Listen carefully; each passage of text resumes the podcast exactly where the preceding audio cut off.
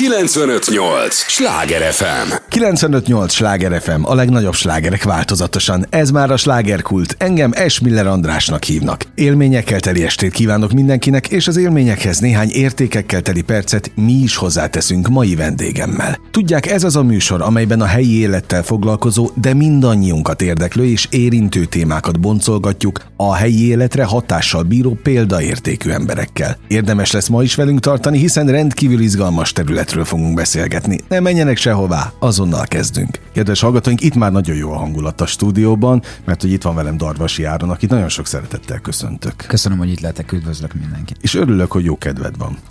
Ez gyakori egyébként? Ö, hullámzó, hullámzó. Ahogy én próbáltam, ugye most a tegnap estét, azt, azt konkrétan Darvasi.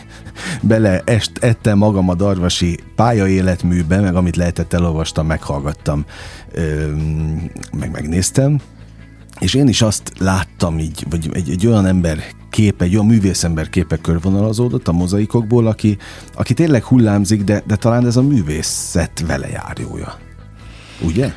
Ö, valahogy a vele járója is, meg ilyen fiatalon az ember attól függetlenül, hogy elkezd egy pályát, tegyük azt a színművészet, ö, azért keresi magát, és azon belül is, ne is nevezzük színművészetnek, hanem hogy a művészeti világon belül próbálja felfedezni, hogy oké, okay, van a színészet, de hogy lehet, hogy mellette még van a rendezés, akkor nézzük meg, hogy a zene mit uh-huh. tud. Tehát, hogy sok, sok mindent elindít az ember, ö, ennek ö, két oka van, az egyik az, hogy érdeklődik iránt, a másik nyilván egzisztenciális, ezt nem, nem fogom letagadni, mert ö, pusztán jelenleg csak a színházból nem, nem nagyon lehet uh-huh. megélni. És akkor ez szépen kiforja magát szerintem évek alatt, hogy ö, mi az, ami marad, mi az, ami jó, mi az, amiben jól érzi magát, és mi az, amiben, ami eltűnik. Hát pedig most ugye színházzal kapcsolatban érkeztél, ez Igen. az apropója ennek a műsornak, hiszen itt Budapesten bemutattátok a Madárhegy című drámát, ugye? Ez egy dráma. Abszolút, igen, abszolút dráma. Abszurd dráma. Nagyon-nagyon abszurd. De teljesen abszurd. igen, igen, igen. Na most ö, én arra vagyok kíváncsi, és ezt most őszintén kérdezem, hogy ebben a mai nem könnyű világban, amikor ugye az emberek hát nem arról híresek, hogy, hogy, hogy mosolyognak, és, és nagyon boldog, meg happy mindenki, hogy mennyire nyitottak egy ilyen abszurd drámára. Ugye Madárhegy a címe. Ö, igen, én azt gondolom, hogy Azért jó a kérdésed, mert hogyha lehetett volna döntenem időzítésben, nem egy ilyet mutattam volna be, hanem egy fergeteges vígjátékot, mert talán az embereknek ennyi rossz dolog után, mint a Covid, stb. stb. Lehet, hogy éppen arra van szükségük, hogy bejönnek a színházba és nevetnek, és önfeledten kacagnak, és nem azon gondolkoznak, hogy mi ez, és mi ez a mély dráma. Ennek a talán az az oka, hogy én mégis ezt meg kellett csináljam, tisztán praktikai okok, el kellett számolni az NK felé. Nem lehetett tovább tolni. és tehát, hogy amin elindultunk, azt, azt muszáj volt befejezni. Ritka őszinte, úgyhogy nagyon örülök ennek, ez ritka egyébként. Igen? Főleg itt az étterben. Hát, amikor egy, ezt még nem nagyon hallottam bevallani senkitől. Nincs El mit ezen szépíteni sajnos. Hát nem, vannak, valameddig lehet tologatni ezeket a pályázatokat, ugye nekünk is kellett tolni, mert a Covid nem tudom hányszor megszakította a próba folyamatot, és nyilván ilyenkor a, az NK bizottsága az ö, előtérbe veszi azt, hogy igen, van egy pandémia helyzet, de mm, nem tudtam mit tenni, ezt kellett bemutatni. Uh-huh. Na jó, hát de azért ezt tegyük hozzá, hogy ezt a darabot, ezt édesapád írtam. Én direkt Igen. megkérdeztem, hogy az, ha véletlen a, a névrokonság, de hogy véletlen. Nem. Ugye Darvasi Lászlóról van szó. Igen, ráadásul azt is hozzátenném, hogy ő talán életem egyik legfontosabb embere, szóval nagyon jó barátságban vagyunk, egy kivételes apáról beszélünk. Nem nagyon tudok létezni az ő véleménye vagy hozzáállása nélkül egy egészen jó kapcsolat volt ez a miénk. Nem mondom, hogy nem voltak viták, de szerintem azok kellenek ilyenkor. Mármint amikor a munka folyamatban? Persze, tehát voltak nem egyetértések, hogy ő máshogy gondolt valamit, én máshogy gondoltam. Uh-huh. Ő a szavakhoz ért. Én azt gondolom, abban nekem nincs keresni valom, én pedig talán nem merem azt mondani, hogy ahhoz érthetek, vagy ahhoz van affinitásom, hogy meglássam a, a színpadot a darabban, hogy az hogy fog kinézni, meg az emberi viszonyokat. Tehát, hogy A-ból B-be hogy jut el egy szereplő, hogy van-e karakterfejlődése. A dramaturgiába talán abban tudtam én kardoskodni. Na most ugye túl vagyunk a, a bemutatón, túl vagyunk néhány előadáson. Mit kaptál? Azt kaptál, amit elterveztél? Mármint színpadilag? Ha már feldobtad a labdát.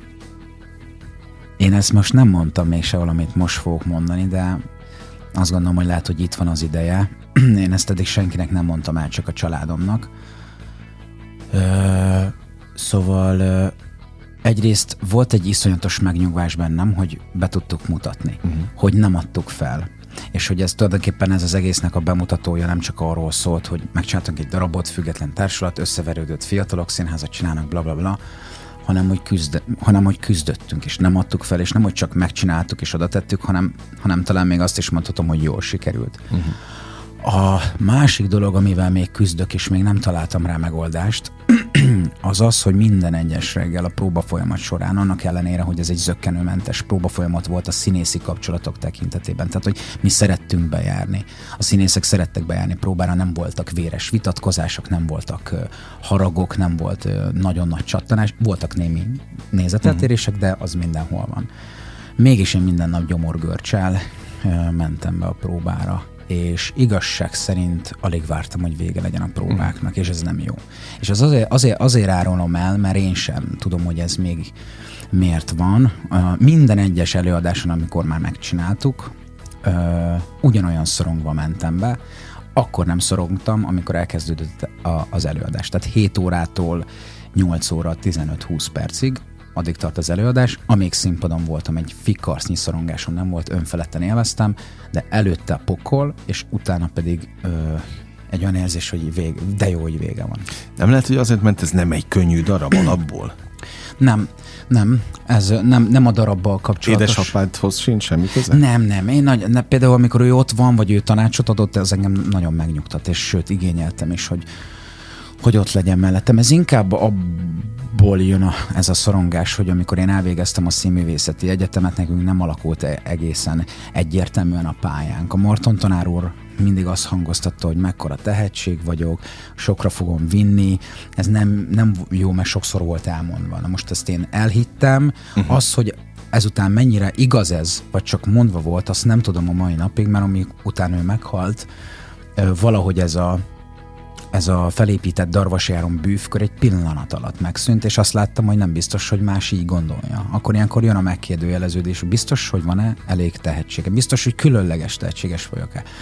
Ö, aztán rájössz, hogy mindenki csak a saját dolgával foglalkozik, iszonyatosan kemény a színházi szakma, és akkor jön a Covid, akkor elveszted minden munkádat, ö, édesanyától kell pénzt kérni, hogy menj bulizni, kocsmába sört csapolsz, mellette szoláriumban takarítasz szoláriumgépeket, miközben még mindig azt mondják, hogy nagyon tehetséges vagy, 500 levelet küldesz színházigazgatóknak, van, hogy könyöröksz. De ezt hogy képzeljük el? E-maileket küldesz uh, ilyenkor? Hí- hí- hívok is embereket, ha valaki nem veszi fel SMS-t hagyok, meg igen, bőszen írogatok e-mailt. Valakivel személyesen találkozok, és ott is az a tapasztalat, hogy el van mondva, hogy figyelj, nagyon tehetséges vagy, láttalak már, de sajnos nincs hely. Uh-huh. És, és, és hát ez, ez engem valahogy nem is tudom, hogy mondjam. Annak ellenőre, hogy, hogy valamennyire értek a színházhoz, és nagyon szeretem, persze, hogy szeretem, okozott bennem egy távolságtartást felé, amiatt, hogy a hogy valahogy a szakma azt érzem, hogy nem, nem adott talán esélyt arra, hogy bizonyíthassam a tehetségem. Én nem arról beszélek, tudod, hogy, hogy azt mondják nekem, hogy gyere, adunk egy főszerepet, jelzel a hamletet. Nem kell hamlet pici mellékszerep, amiben egy pici kiugrási uh-huh. lehetőség van. Én erről beszélek, és még az se volt. Egyetlen egy se. És hogyha két éven keresztül folyamatosan visszautasítják az embert... Az nyomot hagy a, nyomot lélek, hagy. a lelkeden. Tehát miközben folyamatosan mondogatom magamnak, hogy ez egy hosszú távú pálya, neved magadra. Ez a másik, hogy ilyenkor nagyon hajlamos nyilván az ember magára menni, hogy akkor velem mindenkinek velem van baj. Utálják a darvasi áron, mert a darvasi áron ilyen meg olyan. És rájössz, hogy nem hanem egyrészt, ha kiszámol, csak nyilván ez egy ilyen iszonyatos küzdés belül, hogyha kiszámolod, akkor a színműn a dupla osztályban egy évben végez. Mondjuk maximum 30 színész, Kaposváról még jön 15, az 45, akkor még az OK és képzés, képzéses színi tanodák, nem tudom én mennyi van az országban, tehát összesen 100 színész végez, ugyanúgy mindenki írogat, ugyanúgy mindenki akar valóba kerülni, és akkor nem vagy egyedül akkor az valamennyire, most őszinte leszek, megnyugtat, hogy nem csak te szívsz. Uh-huh. Ez egy ilyen rossz érzés, úgyhogy de ő nem csak én szívok, és akkor ilyenkor elszégyeled magad. Na és akkor ezek után alkos. Igen, igen. Jó, meg abszolút értem. É, a és, és bántó az, hogy például, például az bántó, hogy, hogy nyilvánvalóan minden színházigazgatót elhívok az előadásra nem csak a magam érdeke miatt, hanem van ugyan, bemegyek próbálni a Madárhegyet, és rájövök, hogy ugyanolyan független társaim, nem hogy olyan helyzetben vannak, mint én, hanem sokkal Még rosszabb, rosszabb helyzetben. Uh-huh. Tehát például van a Heinz Andris, egy iszonyatosan tehetséges srác, ő, ő játsza a Mr. Külföldet, az Örkény Színházban világosítást tanul. Hát persze, hogy hasznos, hogy tök jó, hogy tanul világosítást, de van egy színész diplomája, és ráadásul tehetséges is. Ott a Hermányi Marian, ő is folyamatosan írogat és hívogat mindenkit, és akkor az ő érdekükben is hívok embereket, színházigazgatókat. Mm. És kiküld az ember 18 SMS-t, szeretettel meghívja a fél szakmát, aki állítólagosan ugye figyel a függetlenekre, meg az ő nehéz helyzetükre, mert erős kitérek amúgy, hogy ez miért igencsak nehéz helyzet a függetleneké, és akkor nem, hogy nem jönnek el, hanem nem válaszolnak. Uh. És akkor ideges leszek. Mert természetes, hogy 5000 dolguk van, persze. De azért azt gondolom, hogy annyit írni, hogy ne haragudj, Áron, nem tudok menni. Az egyetlen ember, aki válaszra méltatott, az az Eszenyi Enikő. Uh. Hogy kedves Áron, ne haragudj, nem tudok menni, de sok sikert kívánok nektek. Ö, és ezek nem okoznak bennem jó érzést. És valószínűleg ez a színháznak, ez a kemény világ, ez engem azt, azt érzem jelenleg, hogy oké, akkor nem biztos, hogy ő, van közöm a színházhoz. Tehát, hogy van egy iszonyatos bizonytalanság most bennem, annak ellenére, hogy, hogy azt hiszem a Madárhegy rendezésben én ezt azért nagyon szeretem, annak ellenére, hogy egy bonyolult szöveg, mert az egész költői ségében, látványvilágában meg tudtam mutatni az én lelkem világát, valahogy ezt érzem, hogy, hogy, hogy tehát benne vagy a Madárhegyben? Igen. Ott igen. a könyvtárszobában? Igen. Amiről igen. a darab szól Igen, egy ahol játszódik könyvtárszoba. Tehát, hogy aki nem is ismer, az megérezheti mondjuk a, az érzékenységemet. Ö, vagy azt, hogy mennyire teatrálisan tudok gondolkozni. És aztán nem tudom, ez furcsa. Ö, én nem vagyok egy simulékony alkat. Én nem... Sosem voltál? Nem. Uh-huh. Én nem, nem értettem soha, hogy kivel kell bratizni, kivel kell jóba lenni, ki, kinek kell azt mondani, hogy nem értettem ahhoz, hogy valakinek csak azért azt mondjam, hogy jó, hogy ne sértődjön meg. Én nem voltam benne soha olyan truppokba, körökbe. Hmm. Lehet, hogy ez a baj, mert mindenhol megvannak ugyanúgy a kis körök, a kis truppok, ahol nem feltétlen azért vannak ott színészek vagy rendezők, mert iradatlanul tehetségesek, nem, hanem mert, hanem mert jó katonák.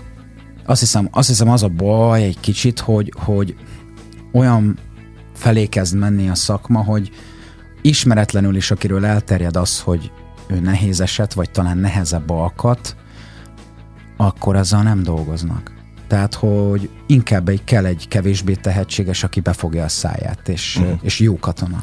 Na jó, hogy ez miért terjedt el rólad, akkor remélem mindjárt el is mondod. 95-8 sláger FM, a legnagyobb slágerek változatosan. Igen, a slágerkultot hallgatják, amelyben Darvas Járonnal beszélgetek. Nagyon komoly mély lélektani témákról, hát belecsaptunk a, a legmélyebb részébe.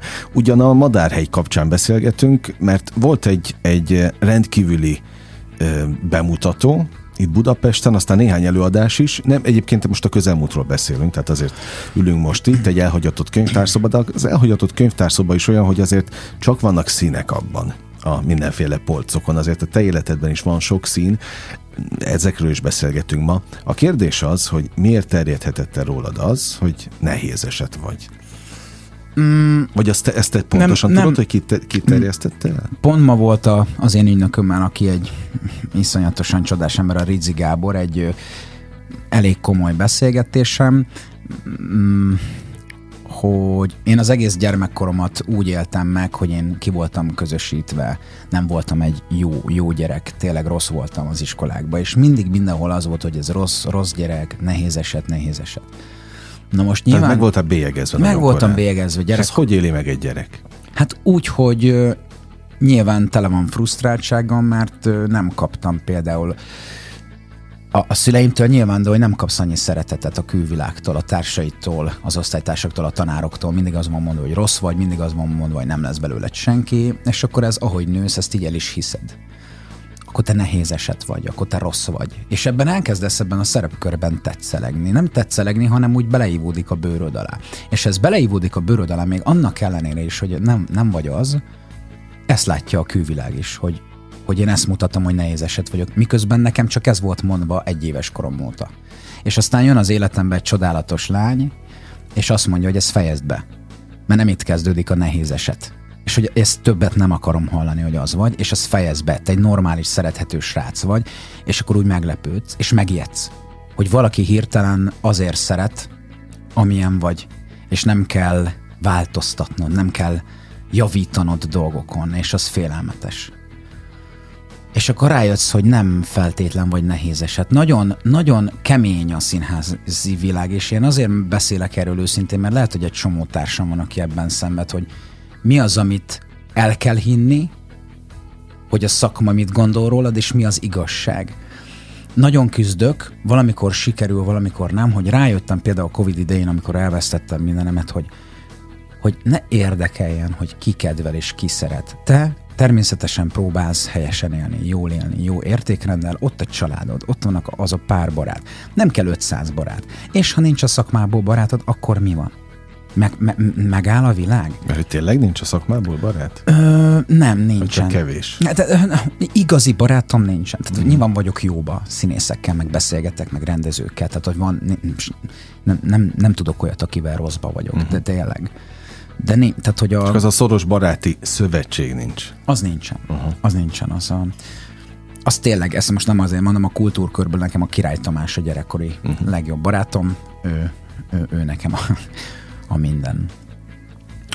Igen. Szóval az a másik életed. Az a, az a másik Tehát életem. Az a, az a könyvtár szobának a másik polca. az a másik A kultúrkörben, róla, róluk is, vagy rólatok is beszélünk természetesen a kultúrkörről, de még ezt a színházi világot ne hagyjuk annyiban, nem, nem. mert egyrészt nagyon köszönöm az őszinteségedet, szerintem itt ebben a műsorban ilyenfajta megnyilatkozás még nem is volt, főleg nem egy premier kapcsán, hmm. és azt gondolom, hogy talán nem is tudnánk most jobb reklámot csinálni ennek a darabnak, mert szerintem már csak azért is el, fogják, el fognak menni megnézni, hogy na milyen lehet az a darab, aminek a, az alkotójának gyomorgörcse van folyamatosan.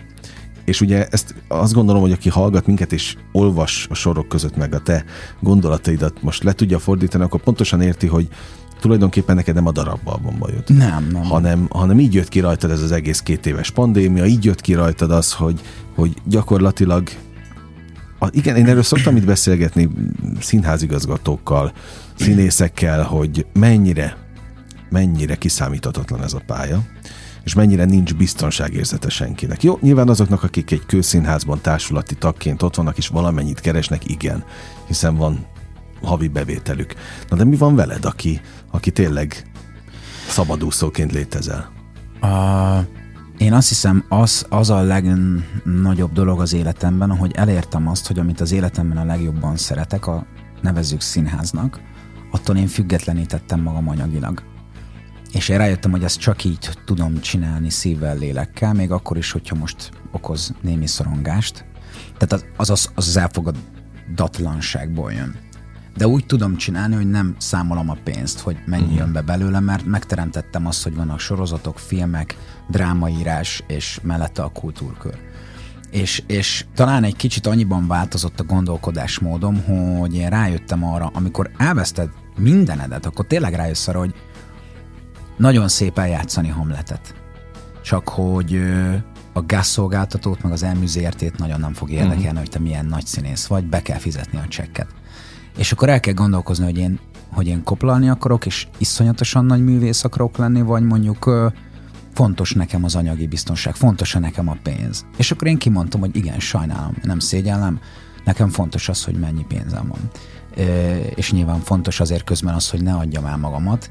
Nyilván nagyon sok kereskedelmi televíziónak bizonyos műsoraiba behívtak, amit visszautasítottam, tehát azért nem, nem. Tehát celebesedhettél volna. Persze, ó, uh-huh. hogyne de nem, nem, nem van, van egy szint azért, ami, ami, amit nem vállalok, de, de igen, fontos az, hogy, hogy mennyi pénze van az embernek. Most mondok például egy, egy, egy példát. Persze, hogy szeretek színészkedni, de vegyünk egy próbafolyamatot. 6-7 hét alatt bepróbáljátok a próbafolyamatot, most csak úgy arról beszél, hogy színészként vagy. Mondjuk kapsz a nem tudom, próbafolyamatra, ha szerződtetett tag vagy, akkor nyilván nem kapsz érte pénzt, hanem előadás pénz jár dolgozol 6-7 hétig, felmész a színpadra, ö, fenn vagy másfél-két-két és fél óra hosszát, kidolgozod a lelkedet, és akkor kapsz, most a Covid idején azt hiszem felemelték 40 ezer forintra a, az előadás pénzét a kőszínházaknak, színészeknek. 40 ezer forintra, 20 ezer forintra. Nyilván a színház válogatja, hogy hol mennyi. Na most, ha a kultúrkörrel elmegyünk koncertezni, ami ugyanolyan színpadi jelenlétet biztosít, de hát mégiscsak egy buli, ugrálni kell. Uh-huh. Nyilván fel kell tantani a, a nézőközönség figyelmét. Fél órás koncert alatt a többszörösét keresem meg ö, egy fellépésnek. És akkor felmerül azért a kérdés, hogy hogy 6-7 hetes melóval megkeresel sokkal kevesebbet, vagy felmész, élvezed, kántálják az emberek a zenédet, szeretik, akkor most mi van? Akkor ennek hol van a határ? És apával szoktam erről nagyon sokat beszélgetni, és ő is kezdi megérteni, hogy ez nem, nem, nem egyszerűen így működik, hogy hát egy, mert, mert, mert, én azt érzem, hogy kicsit a színészeti létezésbe ez bele van nevelve, tudod, hogy tűrjél, viseld el, és, és, és csináljad szépen, alázatosan, ez hosszú távú szakma, de, de és hogyha én azt mondom, hogy emellett mással is meg tudom teremteni, akkor az nem alázatos. Uh-huh. Tehát, hogy... Nézd, nekem egyszer azt mondta Tordi Géza, a nemzetszínésze, hogy a színház az maga a szegény ház a színészek számára. Tehát, hogy abból igazán egzisztenciát építeni sosem lehetett. Tehát még a nagy legendás színészeknek is kellettek a filmek, kellettek a szinkronok, lemezek, mit tudom én, minden, ami meg a haknik, akkor még azt sem, azt is, azt sem hagyjuk ki a, a végéről. Tehát, hogy valahogy így lehetett egzisztenciát teremteni, mert, mert egyébként nem. Tehát, hogy ahogy, amit mondasz, hogy valószínűleg ez így van kitalálva. Ezt én apáéktól hallom, hogy a régi nagyöregek így is találták ki, hogy az éhező színész a jó színész, van egy ilyen iszonyatosan szörnyű mondás. És ezt akartam kérdezni én is, hogy igen, elhangzott már itt ebben a műsorban, hogy a boldogság nem szül feltétlenül nagy műveket. Na most, ha te kicsattannál a bőrödből, akkor, akkor nem biztos, hogy ez a madárhegy ez így és ilyen lesz. Tehát most kérdezem, hogy, hogy rendezőként színészként hogyan vagy megelégedve a végeredménnyel? Te vállalható? Az ja, a ne. saját értékrendet szerint? Az, ter, az persze, az vállalható. Tehát, hogy, hogy olyan szempontból nem volt... Tehát szakmailag nem lehet belekötni. Be, ebben biztos bele lehet kötni, mert nem lehet azt mondani valamiről, hogy ez aztán szakmailag megkérdőjelezhetetlen. Hát természetesen az olyan, hogy elkészül a bemutatóra, és utána jön az érdemi munka. Tehát, hogy utána kell még alakítani, utána kell még próbálni rá, utána forja ki magát igazán a darab amikor már színészek magukévá teszik, de hát persze minden megkérdőjelezhető szakmailag. Az én előadásom is, tehát hogy nincs azzal semmi probléma, hogyha valakinek nem tetszik. Egy, egy csomó, csomó, mivel ez egy abszurd darab, vannak azért neki buktatói. Mm. Meg szerintem ez egy szűk közönség rétegnek való. Na de akkor is ez megszületett, és tulajdonképpen elkezdi most élni az életét, bármi lehet a sorsa. Igen. A, a, van egy, a Silvio Purkelete, ő egy román rendező, igen, csak nagy román rendező, és nekem ő a példaképem, és ő hát egy ilyen mágikus realista színházban gondolkozik, mindig furcsa költészeti nyelvet választ az előadásaihoz, amit nem feltétlen lehet pontosan érteni, hogy mondjuk a Shakespeare viharát mér egy elhagyatott kastélyszobába teszi bele, uh-huh. de valahogy annyira rabulejt az ő világa, és annyira megtalálja benne a filozófiát, hogy mész vele, és talán ezt tetszett meg, és ez az, ezt az utat próbálom én is képviselni. Végszónak ez nekem erre a blokkra tökéletes. A slágerkult első része véget ért. Egy lélegzetvételnyi szünet után, de hangsúlyozom, tényleg csak egy lélegzetvételnyi lesz. Jön a második rész. Azonnal folytatjuk tehát a műsort, ne menjenek sehová. 958! Sláger FM! Mondtam, hogy nem kell sokáig várni, és tényleg csak lélegzetvételnyi. Szünetre mentünk el, már is itt vagyunk a slágerkult második részével. Nagyon köszönöm a hallgatóknak a türelmét, az idejét, és tulajdonképpen Darvasi Áronnak is ugyanezt köszönöm, mert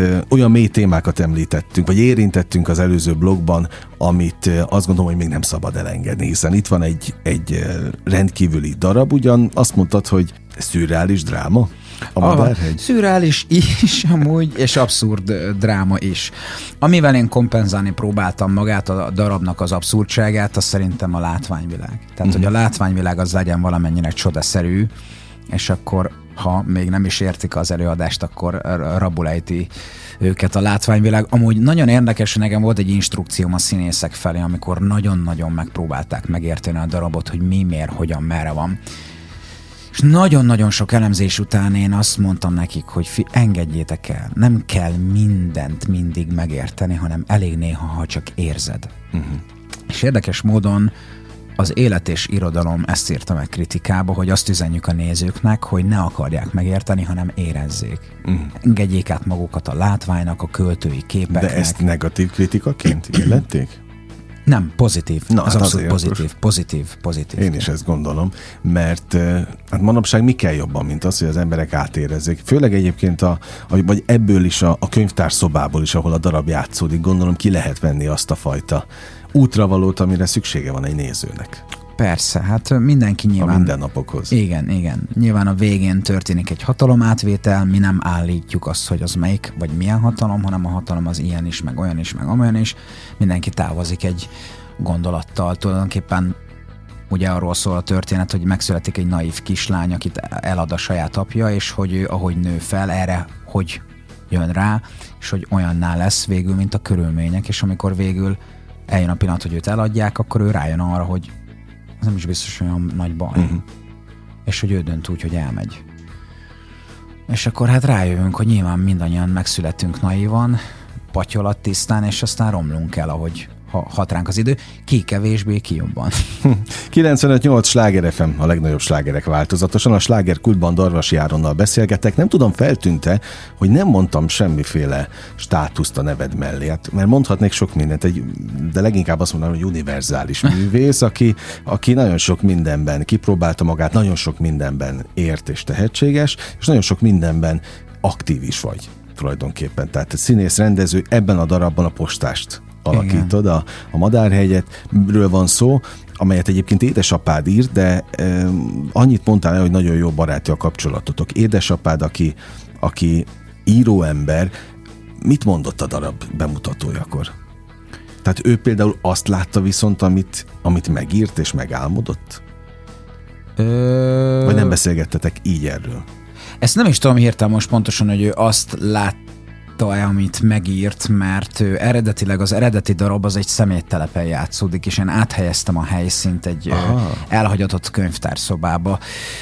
De ő mivel már látott engem rendezni, ugye volt egy elég sikeres rendezésem az Amfitrion az egyetemen, egy egyetemi rendezés, aztán volt egy Oidipus a Zsámbégi Gábor osztályában. Ő tudta azért, hogy valahogy hogy gondolkozom, meg, meg folyton konzultáltunk. Tehát ő mm. szerintem számított arra, hogy mit fog látni, és azt ő szerette, és együtt lélegzett az egész történettel. Itt Budapesten mutattátok be a darabot, és hát kívánom, hogy legyen ennek azért egy, egy nagyon komoly utóélete, meg, meg mutassátok be még több helyen.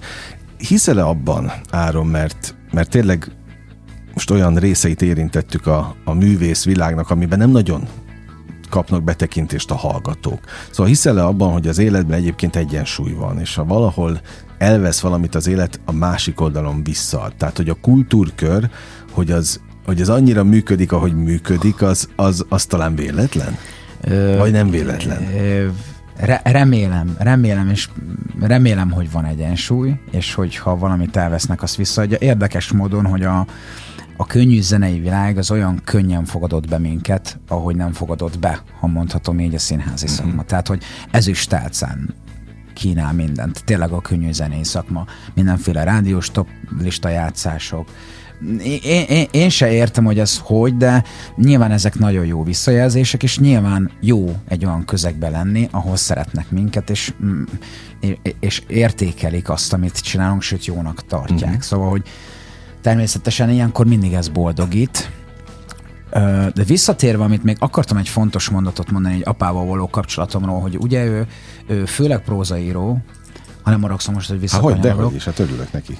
De volt azért neki drámaírási kísérlete is, hát ez csúnya szó, majd ha ezt meghallja, akkor majd leszid. Tehát azért voltak neki szép darabjai a Bolond Helga, Stőrkapitány, stb. azért Cserhalmi Györgyán és Gotár Péter rendezte a Trapitit, tehát voltak neki nagy dobásai, de hogy azért volt jó együtt dolgoznunk, mert mi abban megértjük egymást, hogy a szerzőkkel sem bánik azért nagyon szépen a színház. Aha. Kérnek tőlük darabot, nem válaszolnak, eltűnnek, Ö, aztán ha mégis válaszolnak és mégis bevesznek egy darabot, a színháznak az örök állandó hibája, hogy azt hiszi, hogy mindig mindenhez ért. Fogja az író darabját, átírja, azt hiszi a rendező, hogy ért a szavakhoz, azt hiszi a dramaturg, hogy ért a szavakhoz, azt hiszi a színész, hogy ért hozzá, nem ért hozzá. A szavak lelkéhez egyedül az író ért, abban az esetben nyilván, ha az egy remek író. ezt akartam még elmondani így a magyar szerzők védelmére kevén, hogy sokszor, sokszor kegyetlenül bánik velük a színház.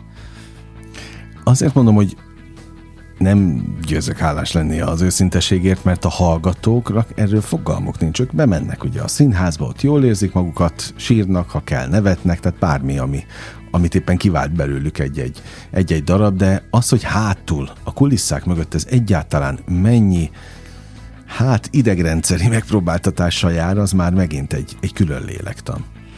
És erről nem nagyon beszélnek. Igen, hát nem, nem tudom, hogy erről így kell-e tudniuk amúgy, tehát hogy muszáj de, de igen, nem, nem mindig olyan zöggenőmentes. Tehát amit lát az ember, az már a végtermék. Annak van igen. 5 millió ö, hozanatja, hogy, hogy kinek hol van ebben a helye, ebben a történetben, akár egy dalszerzőnek, akár egy, akár egy forgatókönyvírónak. Ne, nem olyan fekete-fehér sajnos ez a helyzet. Na most a filmvilág az, vagy egyáltalán a sorozatok világ az sokkal könnyebben?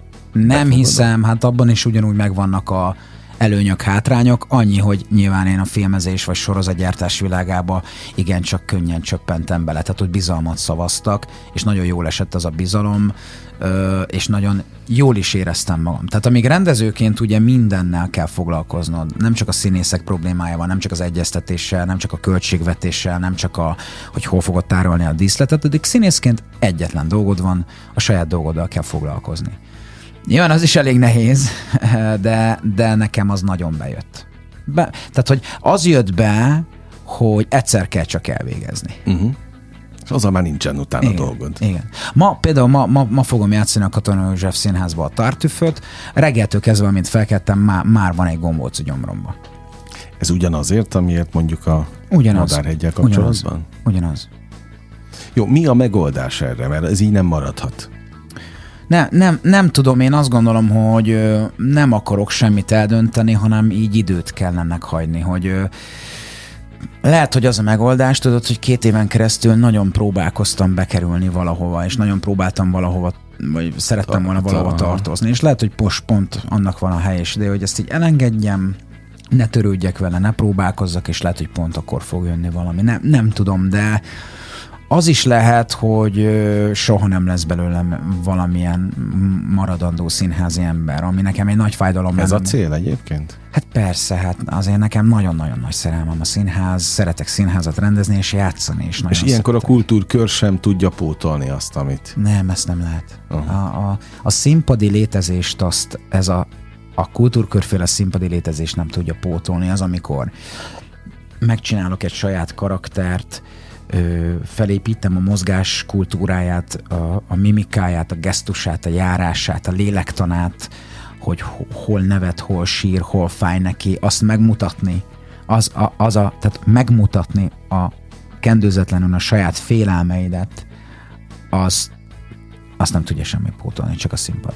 Szín. Hát igen, mert látod, hogy ilyenkor az ember, aki külső szemmel próbál téged nézni, az, az azt gondolja, hogy mi baja van ennek, hát hiszen annyi dolgot kap az élettől, és annyi sikert elér a másik oldalon, de ezt csak mesélem, egyszer beszélgettem az egyik zenés színház ünnepelt sztárjával, aki mindent megkapott látszólag, amit csak lehet díjakat, nagyon komoly címszerepeket, még szóló lemezei is voltak, azok is működtek, tehát még el is lehetett, el is adtak egy csomót belőle, és aztán panaszkodott, hogy de hát ő nem erre vágyott, ő rockénekes akart lenni mindig. Deák Bill Gyula után szabadon, és, és, és társ, és azt mondta, hogy ezt, azt nem pótolja.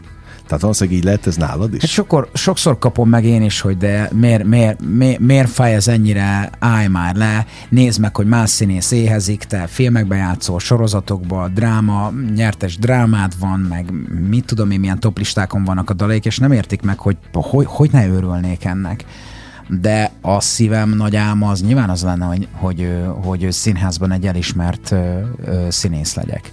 És ez nem az, hogy savanyú vagyok, és nem értékelem azt, ami van, csak amire talán a legjobban vágyom, a, azt az én hibámon kívül nem tudom elérni. Uh-huh. Ez furcsa. De hát, hát, hogy nem rajtad múlik. Nem. Uh-huh. nem. Na jó, de ez a fajta kiszolg, tehát amikor te például elindultál ezen a rögös úton, amit színészetnek hívunk, akkor ezt nem mondták neki, hogy ez ilyen lesz? Ö, tehát senki biztos, nem hívta fel a figyelmedet? Biztos, hogy mondták, csak úgy nem hittük el. Mert amíg ben vagy az egyetemen, ott nagyon-nagyon biztonságban vagy. Uh-huh. Főleg, hogyha van egy osztályfő. Tehát az a burok. Igen, van egy burok. Na és aztán nagyon hamar kiderül, hogy amikor kikerülsz az egyetem falai közül a színházba, ott el van engedve a kezed, és mély víz. És akkor nagyon sokszor olyan helyzetekkel találkozol, hogy húha, most akkor mit csináljak? És nem tudod. És akkor megtapasztalod, hogy nincsen senki. Csak te vagy igazából. Csak te vagy, és akkor azzal, azzal kezdjél valamit. Most, hogy én próbálom magam beleélni a te helyzetedbe, de nem jó az embernek önmagával foglalkozni? Akár terápia jelleggel is. Vagy pont ez a baj, Jártam hogy... pszichiáterhez. Na, Tehát, mit, hogy... mit mondott? Ö... Milyen irányokat adott? Segítette nem, inkább, arra vagyok kíváncsi. Be, persze is segített, de nem, nem tudom, hogy ez összefügge. Itt ez talán egy fajsúlyosabb problémát vélek én itt felfedezni, mert, mert Szerintem az végtelen gáz, hogy nincsen államilag kirendelt pszichiátere a külszínházaknak de akár legyen az államilag vagy főváros által fenntartott. Tehát nincsen egy olyan szakmában, ahol tudjuk, hogy mennyi mítú, megtörténik hatalommal való visszaélés, abuzálás, megalázás, nincsen egy áll- állandó pszichiáter, aki ezt felmehetsz és elmond neki, hogy, hogy tessék kérem doktor úr, doktornő, engem úgy érzem, hogy most ugyanis mi a lelkünkkel uh-huh. bánunk valahol, tehát óhatatlan, hogy itt, hogy itt történnek olyan dolgok, amik depresszióhoz vezethetnek, szorongáshoz, pánikrohamokhoz, ö, függésekhez, droga, alkohol, cigarette, stb. És ezt, és ezt sokszor e, ezzel így magára van hagyva az ember. Tehát ebben gyerekcipőben járunk itt.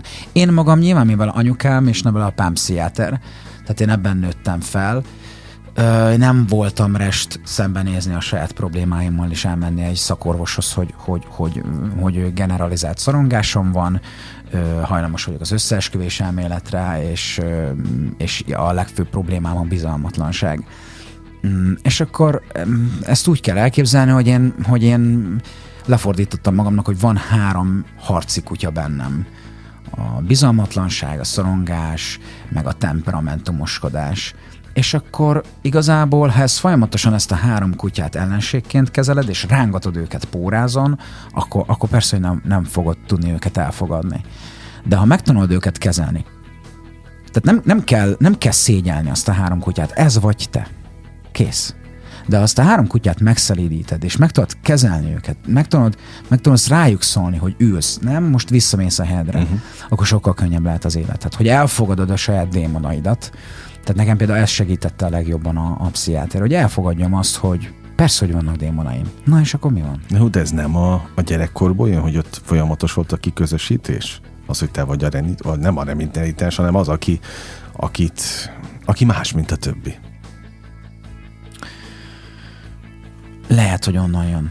Erre még így nem vezettem ennyire vissza, mert más családi tragédiák is történtek, amikor mm. kamasz voltam, csak ezt megígértem. Csak minden volt, oké. Okay. Igen, megígértem, a, hogy erről nem beszélek többet, mert egyszer beszéltem, és nem is az a cél, hogy feltépjük a sebeket, csak ha már benne vagyunk, azért gondoltam, hogy nyilván mind, minden okokozat összefüggés vannak így a, a, a régmúltból, de, de az még mindig egy picit úgy csavarva a történetet, hogy azért mégiscsak kapsz az élettől olyan dolgokat, amelyek, amelyek valahogy kompenzálni kellene, hogy kompenzálják azt, amit, amit igen, elmondtad, hogy Tudod, hogy most az másabb. életemben például mi okozza a legnagyobb Na, boldogságot? Ezt, ezt de most ez halálosan komolyan. Oké, okay, nincs ez a sok izé. Ö, e, Molnár Júlia. Tehát, hogy ő, ő, ő az én szerelmem, nem, nem tudom, tehát én világ életemben, ha volt barátnőm, mindig azért kellett egy idő után egy nap, vagy kettő, hogy úgy legyünk külön, hogy legyek kicsit magamban, nem tudom, nem kell mindig együtt lenni. Na most ehhez képest ez a lány, ez, ez, ez valahogy maga a csoda.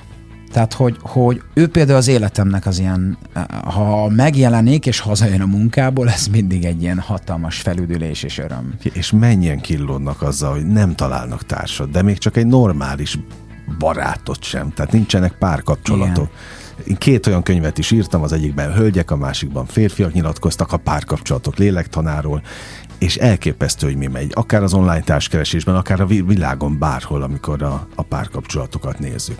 Szóval pontosan tudom, hogy ez, ez nem egyszerű sztori, tehát ilyen szempontból meg az élet kegyeltje vagy? Hogy kaptál Igen. egy ilyen csodát? Igen, tényleg az csoda, mert Tehát ő is azt hiszem egy közel áll hozzá szorongás, tehát ő megértjük egymást és nagyon tudjuk egymást ebben segíteni és támogatni. Na de úgy szorongtok együtt, hogy húzzátok ki magatokat, érted? nem, nem, nem lefele húzzuk, valahogy Aha. kialakult, tudod, az a potméter bennünk, hogy amikor az egyik szorong, a másik nem szoronghat. Uh-huh. De soha nem volt az, hogy egyszerre szorongunk, mert van a másikban egy védekezési mechanizmus, hogyha a másik szorong, akkor neked toppon kell lenni, és neked vigyázni uh-huh. kell a másikra. A másik talán legnagyobb boldogság az életemben, ezek ilyen apró dolgok, de hogy például most megyünk Horvátországba uh-huh. egy hosszú hétvégére, a Cres, talán jól ejtem, Cres uh-huh. Mhm. szigetét a Pula alatt, és hogy tök rég voltam Horvátországba. Oda kötődnek amúgy életem legszebb ilyen gyerekkori nyaralásai, és hogy az utazás például az, az tehát ha a világ összes pénzét el tudnám költeni utazásra, mert bennem amúgy van egy ilyen menekülés, hogyha így itthon kiszakadjak ebből a folyamatosan frusztrált közegből, így akkor el kell menni, és akkor ott annyi jó impulzus ér, hogy, hogy azért szeretek utazni. De a, tehát, hogy a kultúrkör is nagyon sok boldogságot okoz. Na mindjárt innen folytatjuk. 95-8 sláger FM a legnagyobb slágerek változatosan. Ez még mindig a slágerkult, ahol Darvasi Áronnal beszélgetek.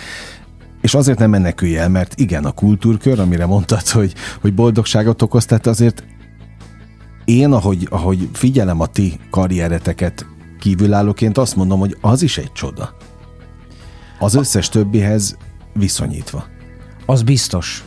Tehát ott még én is keresem a szavakat, mert így utána próbáltam járni, hogy egy olyan idős zenekar, amilyen mi vagyunk, hol szokott tartani, és egy így négy éves zenekar nem szokott ott járni, ahol mi rádió lejátszásokat hogyne, tekintve, hogyne. ilyen diátadós gálazárásokat tekintve, pont most alakult meg a, a zenekarunk, tehát hogy most már igencsak sok fellépésünk van uh-huh. a mhm. nyáron, ami, ami ez mind tök jó. Tehát az tényleg egy, egy felüdülés, aztán kíváncsi vagyok, hogy mi lesz belőle, mert én nagyon, hát ez jó, ez kicsit gyerekes amúgy, de én nagyon vágyok például egy milliós megtekintés. Azt, azt annyira vár, várok már, miközben meg tök mindegy, nem ez a lényeg, mert mondjuk a Siker című számunk az országszerte ismert, és még sincs rajta milliós megtekintés, de ezek csak ilyen gyermekded, ilyen jó, hát sok ilyen van, tehát ennek a lélektanát is Igen. most boncolgathatják, hogy mind, mind múlik egyáltalán egy, egy sláger.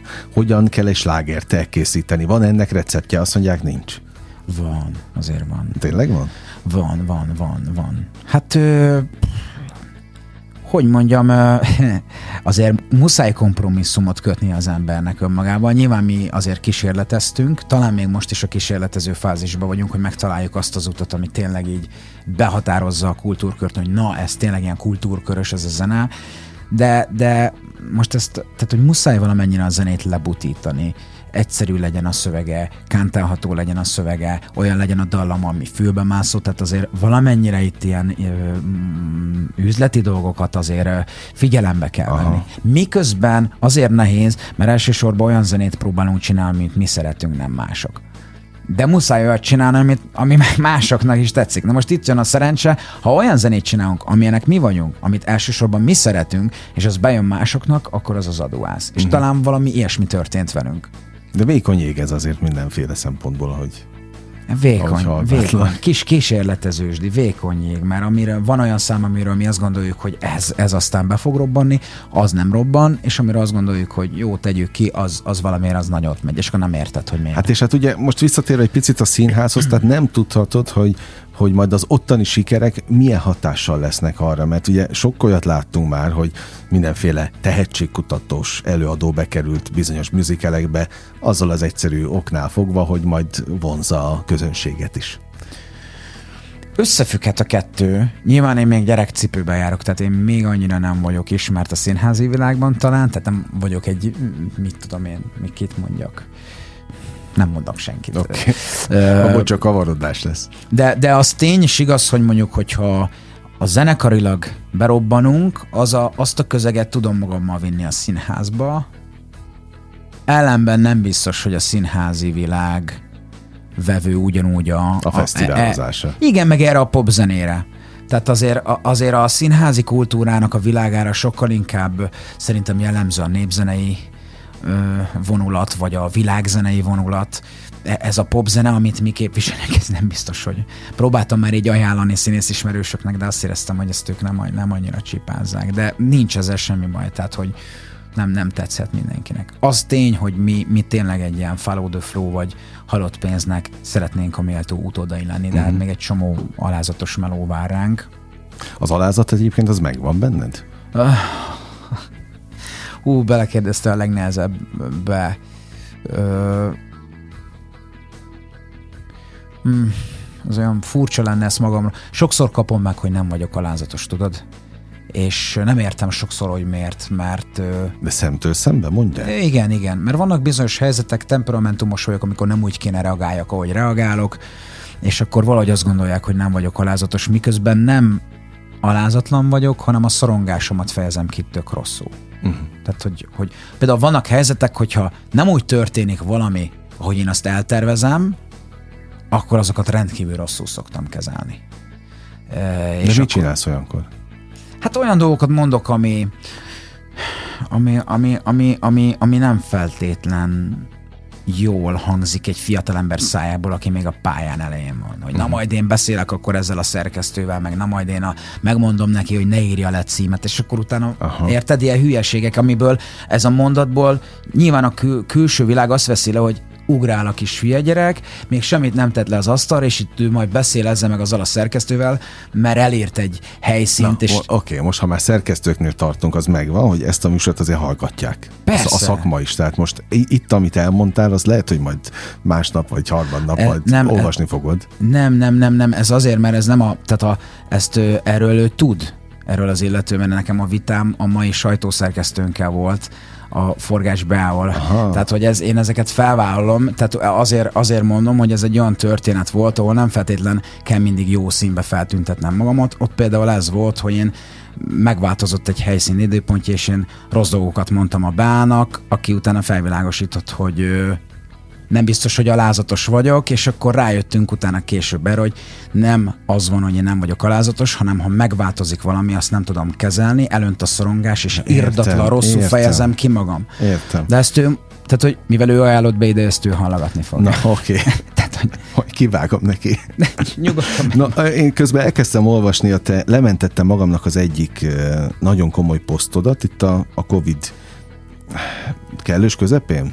Vége felé? É, hogy jöttünk ki belőle? Igen, Akkor írtad? Igen, nem, nem, igen. Most nem fogom az egészet felolvasni, keressék meg a te oldaladon, de benne van az, hogy azt mondjam, megbarátkoztam életem eddigi legnagyobb ellenségével, vagy meg kellett barátkoznom a türelemmel. Ne. De szerintem az kiderült a hallgatók számára is. Most az elmúlt közel egy órában, hogy, hogy igen, mint egy picit türelmetlen lenni. Ez igaz, ezt, ez sajnos nem, tehát ez, ez nagyon-nagyon küzdök ellene, hogy nyugodjak és maradjak a fenekemen és fogadjam el azt, hogy nem mindig minden Én tudod, mennyit vártam? Egy ilyen műsorra, hogy én itt a mai magyar médiában egyáltalán egy ilyen műsorban beszélgethessek emberekkel. Minimum 42 Uf, évet. Van még idő. Nem, ez, ezt én vállalom. Tehát, hogy ez például egy nagy hibám. A türelmetlenség. Folyamatosan próbálok vele do- dolgozni, de ha nem történik minden azonnal egyből nyomva, elönt a pánik, azt gondolom, hogy kész, Vége semmi, semmi értelme, és, és nem. Tehát, hogy ez, azért mondtam el az előző történetet, és nem kell, tehát, hogy szeretem olyan helyzetbe is beállítani magam, ami nem pozitív sztori, ne, nem áll mindig csak dicsérjük önmagunkat, tehát ez is én vagyok. De nagyon türelemmel fogom várni, hogy ez az adás megjelenjen. Oké, oké, okay, örülök neki. Szóval jó nyár elé nézel? Ilyen jó. szempontból? Kultúrkör szempontjából? Kultúrkör szempontjából felépések jönnek, kétszer is megyek nyaralni a barátnőmmel, és, és most elég sokat dolgoztam, tehát most egy kicsit nem, nem vállaltam munkákat, hogy kicsit tudjak pihenni, szóval most ö, ö, elkezdek egy kicsit még jobban magamon dolgozni, azt hiszem lesz rá időm. Na oké, és mi lesz például ma este a katonában? Ma este tártüf. A, azt, azt tudom, de hogy veled mi, mi fog majd történni? Most beszélgetünk valamikor, hát és aztán... Ö, ugye hétre kell menjek, tehát én csak az előadási végén vagyok, addig valószínűleg szorongani fogok, de amikor felmegyek a színpadra, azt nagyon szeretek, tehát akkor, akkor tök jó, és akkor lejövök, és akkor meg fogok könnyebbülni. Aha. Ez, ez, ez tovább Egyébként a színpad az egy gyógyszer? Az nekem az. Ezt a Zsótér Sándor mondta, hogy Áron magának, magának folyamatosan játszania kéne, mert hogy magának a színpad terápia. Hát mondom, tanár úr, én nagyon szívesen, ha játszhatnék, akkor én nagyon szívesen. Akkor azért ragaszkodtál hozzá Hát persze. a színpadhoz. Ott Hát ki az lehet neked- üvölteni azt a sok fájdalmat, feszkót, démont, ami bennem van. Egy picit most is, itt is kiüvöltötted. Nem üvöltötted, kibeszélted. Igen, igen. És az fél siker ilyen szempontból. Nem mondta a Seattle, Ö, hogy sokat kell beszélnia? nem tudom, mert én alapvetően így nem értek ahhoz. Tehát, hogy, hogy én hogy én elég nyílt csávó vagyok. Én nem nagyon szégyellem az ilyen kis sebeimet, meg ilyeneket, mert mindig azt gondolom, hogy jobb, igen, tehát jobb is, hogyha kimondom, meg biztos van más is, aki talán bajban van, nincs ott, és hogyha ezeket én őszintén el tudom mondani, az másnak tud segíteni. De nem ilyen, nem akarok így a hogy mondják ezt a, milyen szerepbe játszani a megtérítő szerepébe okay, játszani. de én nekem tényleg az a, az a célom egyébként minden egyes beszélgetés, hogy valamit hazavigyen a hallgató belőle, és szerintem itt most sok mindent elvisznek ők is. De az őszintesség, az, az, az, az szerintem a legfontosabb. De önmagunk felé is, meg mások felé is. Még akkor is, hogyha ezt nem sok helyen nem, nem annyira szeretik. Nagyon élveztem a beszélgetést, és őszintén köszönöm. Én köszönöm a, szépen. Az őszintességet, azt, hogy nem kerteltél, és azt kívánom, hogy tulajdonképpen, mert mindig azt kérdezem így a beszélgetések végén, hogy mit kívánjak az adott illetőnek, itt most nincs bennem kérdés ilyen szempontból, váljon valóra minden álmod. Köszönöm szépen. Akkor nagy baj nem lesz. Igen. Darvasi Áronnal beszélgettem. 95.8 Sláger FM, a legnagyobb slágerek változatosan. Kedves hallgatóink, ez volt a slágerkult mára, ami most bezárja kapuit, de ne feledjék, holnap ugyanebben az időpontban ugyanitt újra kinyitjuk. Köszönöm az idejüket, ez a legfontosabb, amit adhatnak. Sok élményt és értéket kívánok a következő időszakra is. Engem Esmiller Andrásnak hívnak, vigyázzanak magukra. 958! Sláger FM!